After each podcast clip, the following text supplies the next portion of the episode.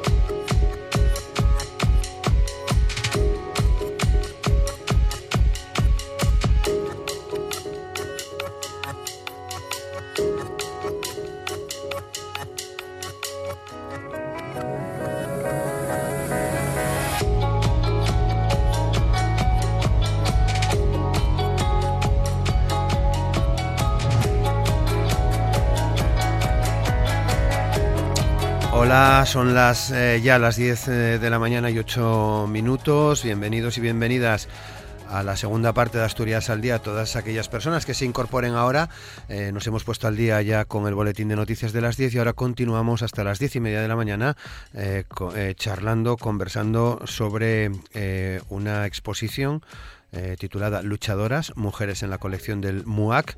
Es un proyecto que muestra el potencial del arte femenino en México en las últimas décadas y que podemos eh, visitar a partir eh, de hoy en la cúpula del centro Niemeyer. Vamos a conversar sobre esta exposición con Pilar García, que es la comisaria de la exposición Luchadoras, Mujeres en la colección MUAC. es una colección en la que de la que se puede destacar la relevancia del arte creado por mujeres en el México contemporáneo y por extensión en la órbita internacional que permite además eh, construir nuevas genealogías a partir de obras y autoras concretas eh, que con sus propios relatos cuestionan y problematizan los mitos patriarcales, la violencia contra, eh, en contra de las mujeres, la desigualdad que subyace en el entramado social. Son palabras precisamente de la comisaria de la muestra, de Pilar García, a quien ya saludamos. Eh, Pilar, ¿qué tal? ¿Cómo estás? Muy, muy buenos días. Buenos días. Muchas gracias por compartir este tiempo con nosotros en la radio pública eh, asturiana. Pilar, em, entiendo que pendiente de los últimos detalles antes de la apertura oficial de, de luchadoras. Sí, pero ya casi todo listo. Los esperamos por acá, hoy por la tarde. Hoy por la tarde en la cúpula del Niemeyer. Creo que ya conocías el espacio, ¿qué te parece? Conocí el, no, conocí el espacio en, Brasil, pero no aquí, y bueno, es un espacio maravilloso, eh, que bueno, que en todo momento realmente está resonando con las piezas. En un principio puede ser difícil, pero una vez que la, exposición está montada, las piezas se ven espléndidas y todo va fluyendo muy bien. Hmm. Bueno, ¿qué se va a encontrar, qué se van a encontrar las personas que acudan en términos generales? Luego vamos profundizando un poco más, pero en términos generales, em, una vez que se atraviesa la puerta de la, de la cúpula, ¿qué imagen vemos? Pues mira, van a encontrar que hay una gran variedad de formatos en la exposición. Eh, van a haber desde instalaciones, textiles, fotografía, video, pintura, dibujo, eh, fotografía. Entonces, bueno, van a encontrar una, una gran variedad de, formatos, pero también una gran variedad de temas y obras que van desde los años 70, principios de los años 70, hasta el día de hoy. Y bueno, me parece que es una buena representación de lo que eh, las prácticas artísticas en México, eh, hechas por mujeres, y bueno, el tema tiene que ver mucho precisamente con lo que hoy estamos viviendo, con esta necesidad de, hacer mucho más visibles el arte de las mujeres que está eh, eh, menos representado en todas las colecciones, no solo de México, sino también del mundo. Bueno, creo que es la primera vez que esta colección sale de México. Es la primera vez que esta colección sale de México, en efecto, y bueno, también este ejercicio curatorial se hizo especialmente para Casa de México en España y para el Centro Niemeyer, y entonces, bueno, pues este es, una exposición que no se ha visto en México, que la gente también tiene ganas de verla allá, y pues estamos muy contentos, por un lado, de dar a conocer nuestra colección, es una colección pública de la Universidad Nacional Autónoma de México, Eh, y por otro lado, pues también de poder tratar estos temas que si bien están hablando en este momento de México, también están hablando de todo el entorno que estamos viviendo en el mundo, ¿no? En este entorno donde eh, pues la violencia cada día eh, va, creciendo y donde, bueno, el reclamo también de las mujeres para tener eh, espacios y en esta cotidianidad también cada día es, es mayor. Dicho además desde, desde México, un, un país del que cuando hablamos de machismo, de violencia machista, eh, bueno, pues tiene unas cifras realmente alarmantes. Sí, en realidad México tiene ahorita unos, los índices también de feminicidios está muy, muy alto pero sin embargo creo que no, es una exposición que, bueno si bien en México la, situación se agrava eh, sobre todo en estos momentos pues es un problema también globalizado no es un problema que también está pasando en Alemania está pasando en Italia. Entonces bueno creo que es un problema que eh, todos tenemos que em, reflexionar sobre eso y precisamente crear una conciencia para que podamos eh, cambiar las cuestiones ¿no? fíjate lo que está pasando en nuestro país en España sin ir más lejos.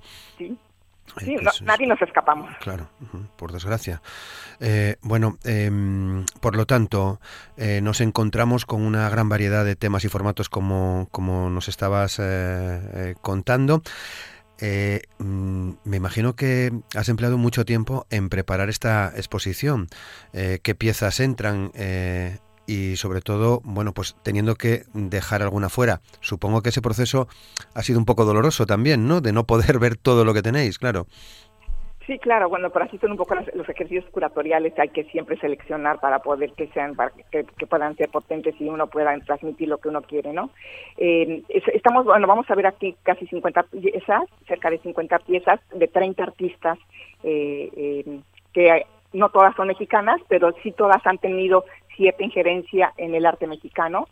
Y eh, pues un poco lo que un poco la selección si bien es histórica porque también se trata de dar como un panorama y sí se han escogido como obras claves que nos permiten precisamente ver los cambios y los procesos que ha habido en, en, estas artistas, las, las, diferentes preocupaciones, ¿no? Preocupaciones desde, la identidad eh, racial, desde la identidad eh, sexual, eh, también desde, desde, preocupaciones ambientales, por ejemplo, o narrativas personales que de una u otra manera también se pueden reflejar en las, las vidas cotidianas de cada uno de nosotros.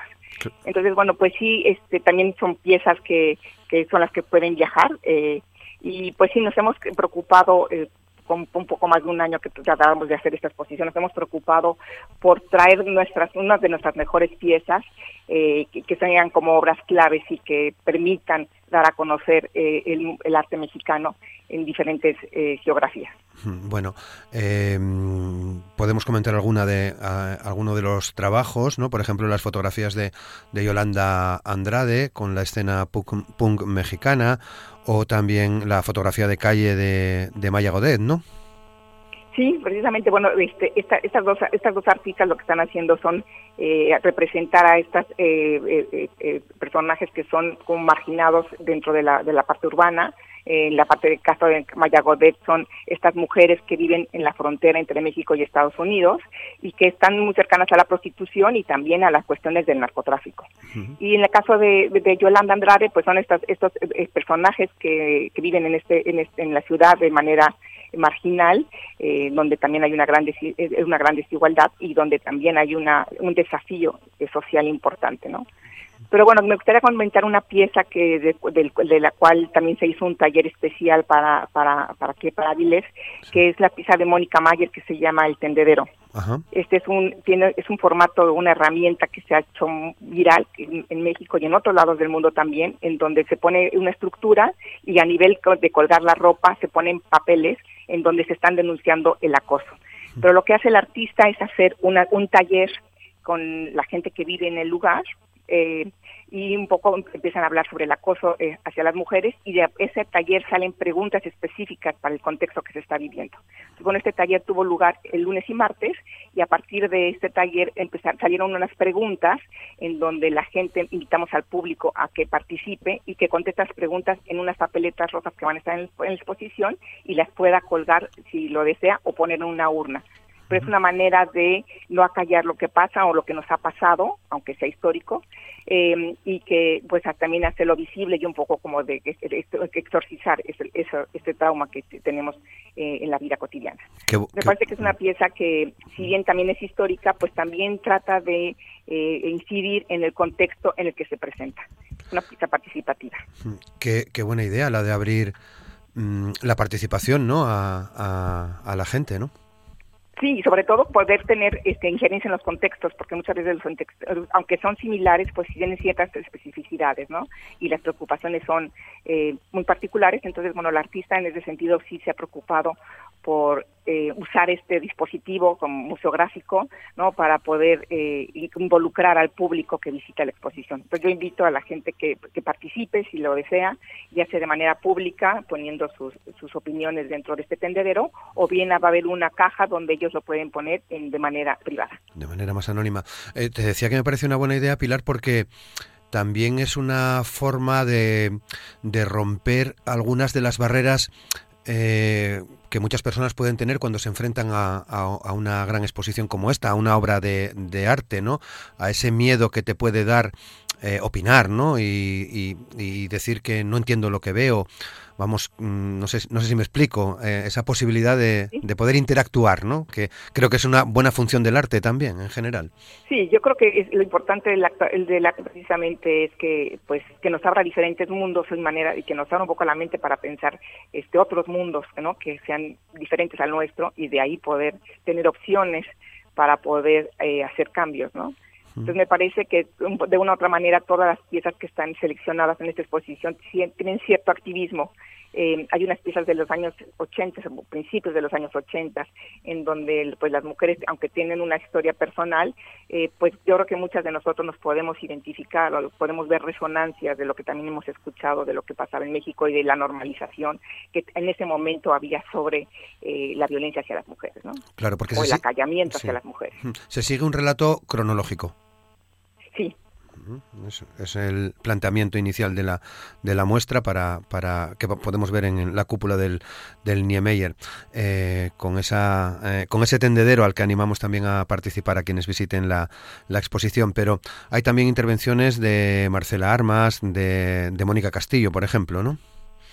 Sí, de Mónica Castillo, por ejemplo, tenemos una escultura que este, también es de los años 90, es que es como si fuera un, un, un, es un tríptico, como si fuera un relicario que se abre y alrededor del tríptico tiene unos conos que parecieran espinas, en donde, bueno, al, al abrirlos se ve una imagen del artista eh, en pintar en óleo y al cerrarlo pues se vuelve a hacer como una coraza este con estos picos que son muchas veces las defensas que uno pone ante el mundo no un poco para cuidar eh, la parte interior no entonces bueno creo que la, la, temática es muy variada. Hay una pieza por ejemplo que también me gusta mucho de Claudia Fernández que pareciera unos, eh, unos cielos iluminados de estrellas que están en el piso y esos cielos provienen de estos eh, pocillos para calentar agua que son como que en México le llamamos peltre, que es como una como una eh, unos pocillos vidriados azules que tienen puntitos blancos, ¿no?